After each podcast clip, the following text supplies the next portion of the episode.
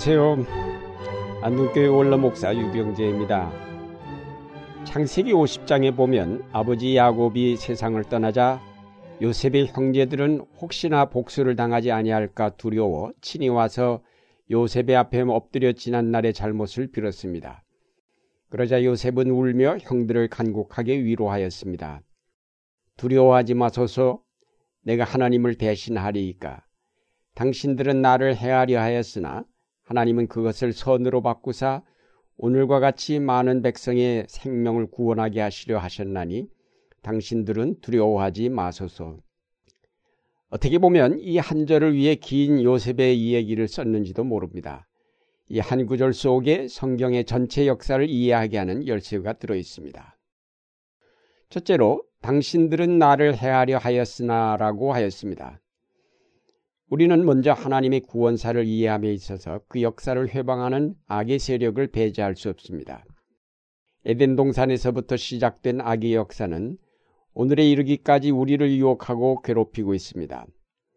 가나안 땅을 향해 나가는 이스라엘 자손들로 하여금 낙담케 하여 하나님의 약속을 믿지 못하게 하고 광야를 40년간 방황케 하였던 열두 정탐꾼 사건에서 우리는 악의 회방을 봅니다.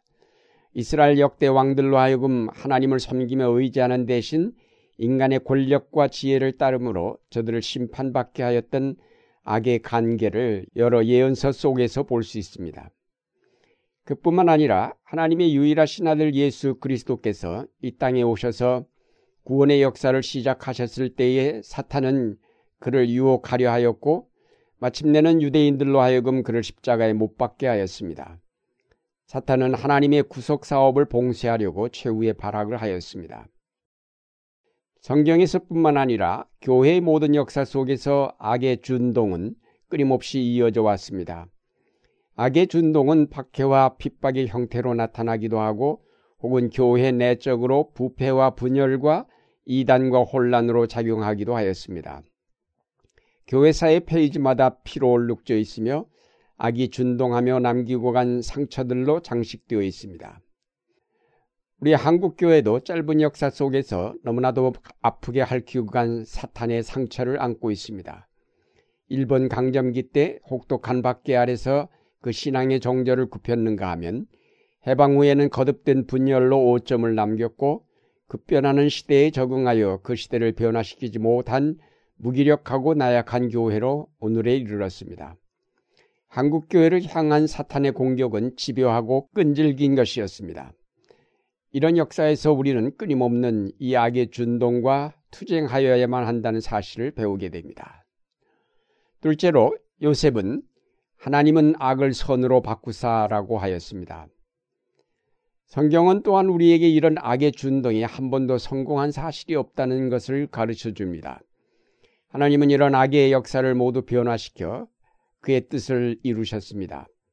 악이 아무리 발악을 하여도 결국에 가서는 하나님의 구원사를 저지시킬 수 없다는 사실을 성경은 증언합니다. 사탄이 하나님의 역사를 회방했다고 생각한 순간 그것은 오히려 하나님의 역사를 성취시키는 도구가 되었습니다. 요셉의 형들이 요셉을 없애버렸다고 생각하고 좋아했지만은 하나님은 그 요셉을 통하여 오히려 그 가족을 모두 구원하실 뿐 아니라 많은 사람을 기근 가운데서 구원하는 역사를 이루셨습니다. 이것이 하나님의 역사 방법입니다. 성경 전체가 바로 하나님의 이런 역사에 대해 증언하고 있습니다. 가장 극적인 변화는 예수 그리스도의 십자가의 죽음입니다. 사탄은 하나님의 아들을 십자가에 못 박음으로 하나님의 모든 구원 계획의 종지부를 찍은 줄 알았지만 바로 그 십자가가 온 인류의 죄를 대속하는 구원의 길이 될 줄은 몰랐던 것입니다. 가장 처참한 죽음을 하나님의 아들에게 안겨주었지만 그 죽음을 통해 인간의 모든 죄가 용서되고 그 죄의 대가가 모두 치러지는 구원이 완성되었습니다. 로마의 혹독한 박해가 기독교를 지상에서 다 쓸어버릴 것 같았지만 그것은 오히려 기독교를 더욱 확장시키는 결과를 가져왔습니다. 중세 가톨릭 교회의 부패는 교회를 완전히 몰락하게 할 것 같았지만 종교개혁을 통하여 새로운 교회가 태어났고 로마 카톨릭 교회도 종교개혁의 자극을 받아 부정과 불의를 털어내고 새로운 모습으로 거듭났습니다. 한국 기독교도 분열의 분열을 거듭하였지만 이를 통해 우리는 에큐메니칼 운동의 중요성을 깨닫게 되었고 하나의 보편적 교회에 대한 믿음을 갖게 되었습니다. 요셉은 이런 역사 이해를 바탕으로 그의 모든 고난을 극복하며 성실하게 하나님의 뜻을 기다렸습니다. 그는 형들의 미움을 받고 이집트에 팔려갔을 때도 낙심하지 않고 자기에게 주어진 자리에서 성실함으로 신임을 얻었습니다.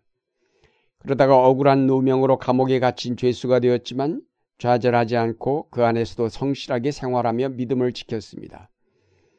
그는 자기에게 닥친 시련을 통하여 하나님께서 그의 꿈을 이루어 주실 줄 확신하면서 모든 고난을 참고 견뎠습니다. 마침내 그는 이집트의 총리 대신이 되었습니다. 그가 총리 대신이 되었을 때도 교만하지 않고 하나님께서 자기를 통해 성취하시려는 구원의 계획을 실현하는 데 열중하였습니다. 형들이 자기를 권력자로 인식할 때 요셉은 자기가 권력자가 아닌 하나님이 사용하시는 구원의 도구임을 분명히 밝혔습니다.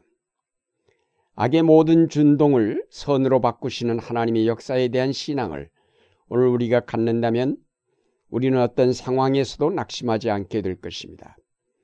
우리가 생의 밑바닥에 비참하게 내팽개쳐졌을 때라도 그 삶을 선으로 바꾸어 주실 하나님에 대한 믿음을 갖는다면 능히 그 고난을 인내로 극복해낼 수 있을 것입니다. 예수님의 가라지 비유에 보면 원수가 밭에다 가라지를 뿌리고 간 후 가라지가 싹이 나자 일꾼들은 주인에게 금방 뽑아버리자고 하였지만 주인은 추수 때까지 함께 자라도록 두라고 하였습니다. 악이 번성할 때 또 그 때문에 고난당할 때에 너무 조바심 치지 말라는 교훈입니다. 어떤 상황에서도 성실하게 주어진 책임을 감당하면서 기다리노라면 하나님께서 반드시 선한 길로 인도하십니다. 우리의 조바심은 우리의 불신을 드러낼 뿐입니다. 조바심 친다고 하나님의 역사를 앞당길 수는 없습니다. 우리는 악이 준동하는 세상에 살고 있습니다.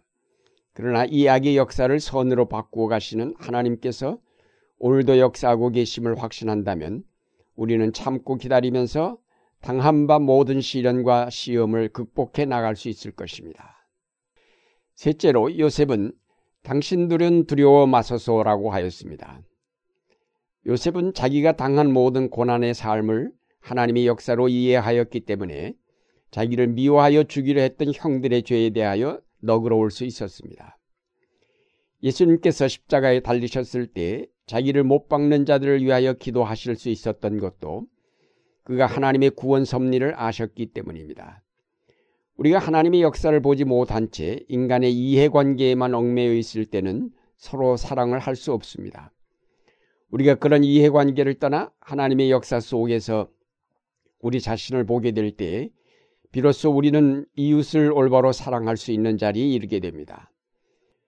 모든 악을 선으로 바꾸시는 하나님을 바라본다면 우리는 나를 아프게 한 형제의 허물도 너그럽게 용서해 줄 수 있게 될 것입니다.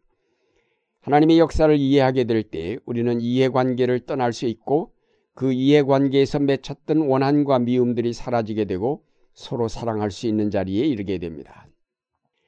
사랑하는 여러분, 우리는 비록 악이 준동하는 세계 속에 살지만 이 악을 선으로 바꾸어 가시는 하나님 나라의 가운데 있음을 깨닫고 인내와 소망으로 그날을 기다려야 하겠습니다. 오늘 우리 사회의 악이 무성한 나무와 같이 번성하는 것처럼 보인다 할지라도 낙심치 말 것은 잠시 후에 보면 흔적도 없이 사라질 것이기 때문입니다. 이제 하나님의 역사 속에서 나의 삶을 똑바로 바라보면서 형제의 허물을 용서하고 서로 사랑할 수 있는 자리에 나아가기를 힘써야 하겠습니다. 그러면 우리는 고난 속에서도 기뻐하며 하나님께 영광을 돌릴 수 있을 것입니다. 하나님을 사랑하는 자에게 모든 것이 합력하여 선이 되게 하시는 하나님의 은총이 여러분의 생활 위에 항상 함께 하시기를 바랍니다.